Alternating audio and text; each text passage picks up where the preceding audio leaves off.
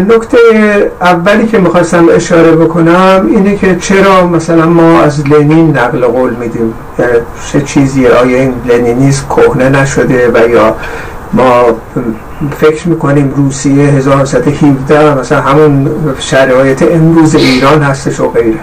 خب در اینجا ما صحبت از روش ساختن حزب می‌کنیم. صحبت از لنین و لنینیز نمی‌کنیم. ولی خب از زبان لنینین در اومده. و از این نقطه نظر نقل قول میدیم. اونم نقل قول که میدیم مرتبط به کسانی که خودشون لنینیست می‌دونن. کسی مثلا مثل دوستانی بودن سوسیال دموکرات یا هر جریان اصطلاح میانه ای که هستند خب ما به اونا نقل قول لنین رو اصلا نمیدیم چون اعتقاد به لنین نداره. منتها مثلا در مورد رفیق سلام زیجی ایشون اعتقاد داره به لنین. منتها یه سری نکاتی میگه در مورد لنین که اینها هم هنوز احتیاج به بحث و مطالعه بیشتر داره و این نکاتی که گفت درست نبود. مثلا فقط یه نقل قول میدم از خود لنین. پس از اینکه 1900 چه باید کرد و می نویسه یه سری بدفهمی ها بوده و یه سری لغزش هایی هم خود لنین کرد که آگاهی از بیرون به درون میاد.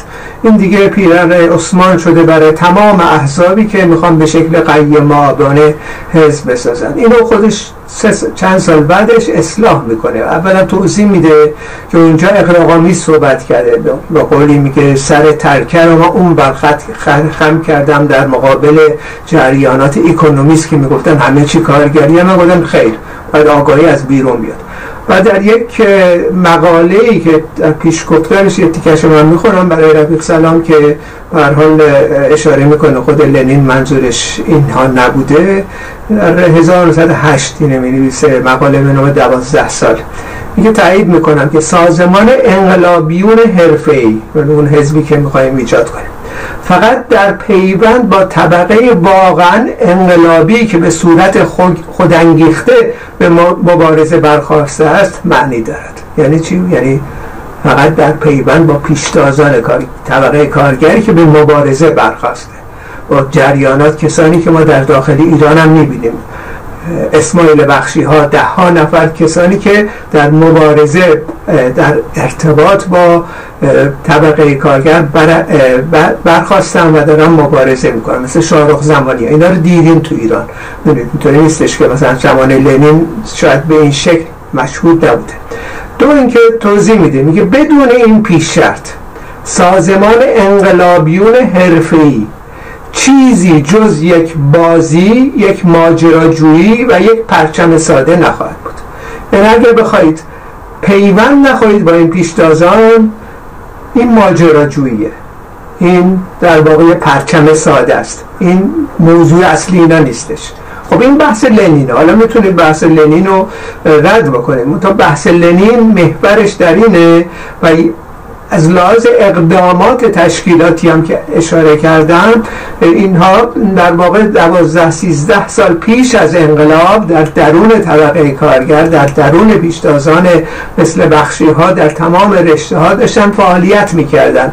بخشی های اون دوران کمونیستا و لنینیستا رو دیدن در کنار خودشون. اینطوری نبود که از بالا ما می‌خوایم یه سری برنامه انتقال بدیم و اونا. هم خب حالا چون بی سوادن و نمی‌تونن به متون مارکسیستی دسترسی داشته باشن باید بیان در درون این تشکیلات. خب این رفیقمون رفیق سابق منصور حکمت اینو گفت دیگه. یعنی گفتش که ما حزب می‌سازیم. و بعد چهار میلیون جمعیت از کارگران جلب کردیم انقلاب سازمان میدیم و شوراهای مردمی می‌سازیم. حالا تازگی شورای مردمی هم خیلی در واقع رایج شده که شورای مردمی چه مفهومی داره؟ من شخصا نمی‌فهمم. یعنی شورای مردمی ما نداریم. شورای کارگری داریم که با قدرت می‌رسه و صحبت از قدرت می‌کنیم. قدرت حزب نیست. ضمن که این موضوعاتی که الان من اشاره می‌کنم در از این در زمان لنین رخ نداده. اینطور نیست که ما هر چی لنین گفته داریم copy paste می‌کنیم و در عرصه فعالیت فعالیت ما قرار میدیم و بحث می‌کنیم. خیلی از نکات لنین ما اولا به روز کردیم. در واقع تکامل دادیم. بسیاری هم موارد است به لنین نقد داشتیم. لنین تروتسکی در 1920 نقد داشتیم. تو نوشته هامون اینا هستش دیگه. اون چیزهایی که تکامل دادیم اینه که در زمان لنین اصولا پیشتاز کارگری به این شکلی که امروز ما می‌بینیم نبوده. بله تغییر کرده. پیشتازان کارگری که هم سواد دارن می‌خونن هم مطالعه می‌کنن هم دنبال می‌کنن هم با اینترنت دسترسی دارن هم سخنران های خیلی ورزیده هستن بسیار ورزیدتر از بسیاری از این رهبران موجود اپوزیسیون چپ. دیدیم سخنرانی دیگه. و همین که بعضی اوقات مسلح میشن به تئوری به تئوری های مشخص مارکسیستی و لنینیستی مثل شارق زمانی. خب اینا رو داریم می‌بینیم دیگه. از این لحاظ ما در واقع این موضوع رو تکامل دادیم و روشن کردیم که حزب نقشش قدرت سیاسی نیست. اینا متمایزن. حزب نقشش تدارکات انقلابیه.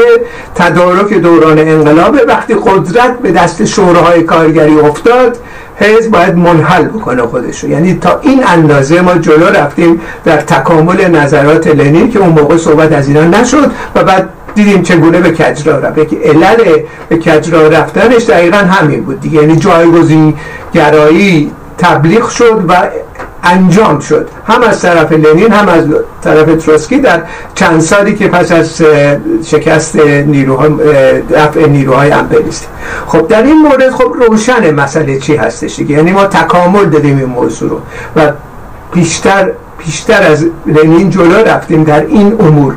خب اینا رو داریم تکامل میدیم اینطوری نیستش که حالا مسئله لنینیسم چرا مطرح شده؟ خب آیا مسئله اختلاف تو ایران وجود نداره؟ آیا دوستان فکر می‌کنن دوستان سوسیال دموکرات و خط میانه و راست فکر می‌کنن که مثلا ما الان در رفاه هستیم مثل جامعه سوئد هست ایران. خب بحث لنین هم دقیقا در مورد اختناق داره صحبت می‌کنه. در شرایطی که ما در زیر ضرب اختناق هستیم از دو سو حمله میشه به ایجاد تشکل. یکی از طریق ایدولوژیک یعنی از طریق تبلیغات. دو از طریق زور. برای اینکه محفوظ نگه داریم این بخش آگاه و این پیشتازان کارگری نه نخبگان. پیشتازان کارگری که از آگاهی سیاسی بالاتر از سایر کارگران رسیدن و دارن مبارزه می‌کنن در صف مقدم هستند که به آگاهی ضد سرمایه رسیدن. این پیشگامان به یه تشکیلات اخص خودش رو داشته باشه. خب واضحه که در اون تشکیلات اخص اگر ما حضور داشته باشیم پامون رو زمین باشه طی دوره ای ما هم هستیم. ما رو اصلا انتخاب می‌کنن خودشونو خودشون ما رو انتخاب می‌کنن. شوراهای کارگری 1905 در پترزبورگ نماینده خودشون تروسکی جوان دانشگاهی تازه از دانشگاه اومده بود انتخاب کردن. چرا؟ چون سالها پیشش از جوانی تروسکی رفته بود در میان کارگرها داشت کار می‌کرد. میشناختنش اینو. بنابراین اینطوری تلفیق ایجاد میشه. نه از بالا. از بالا یعنی اینکه قیم تو ما هستیم. حالا هر چقدر هم بگیم ما تو رو می‌خوایم سعیم کنیم که واقعیت داره بعد تازه می‌خوایم حزب برسونیم به قدرت سیاسی. صحبت از قدرت سیاسی از نقطه نظر ما صحبتی که منصور حکمت می‌کنه که الان هم حال دنبال, رو...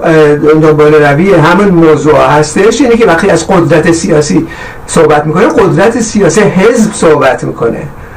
بعد شوراهای کارگری اصلا اصلا ناپدید میشه تو بحثای امروزی های رفقا. شورای مردمی صحبت میشه. خب اینا در واقع تجدید نظر طلبی در عقاید هم لنینیستی هم مارکسیستی هستش.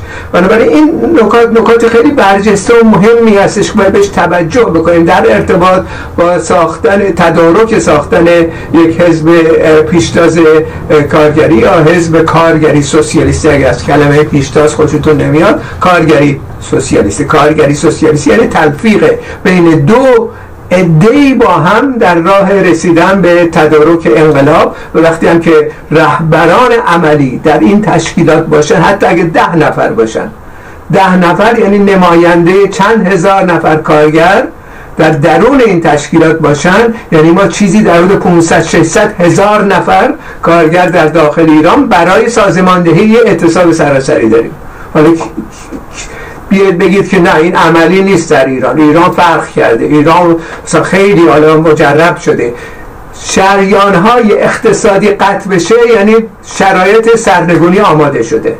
شرکت نفت سراسری همین کارگران شرکت نفت با همون عقایدی که امروز ما از بخشی دیدیم این عقایدی که مرتبط شده به گسست از دولت سرمایه داری و خواهان به قدرت گرفتن خود کارخونه به دست خودشون هست در سراسر کشور امروز صد هزار نفر کارگر اعتصاب کننده می بود ما در شرایط تسخیر قدرت قرار می گرفتیم.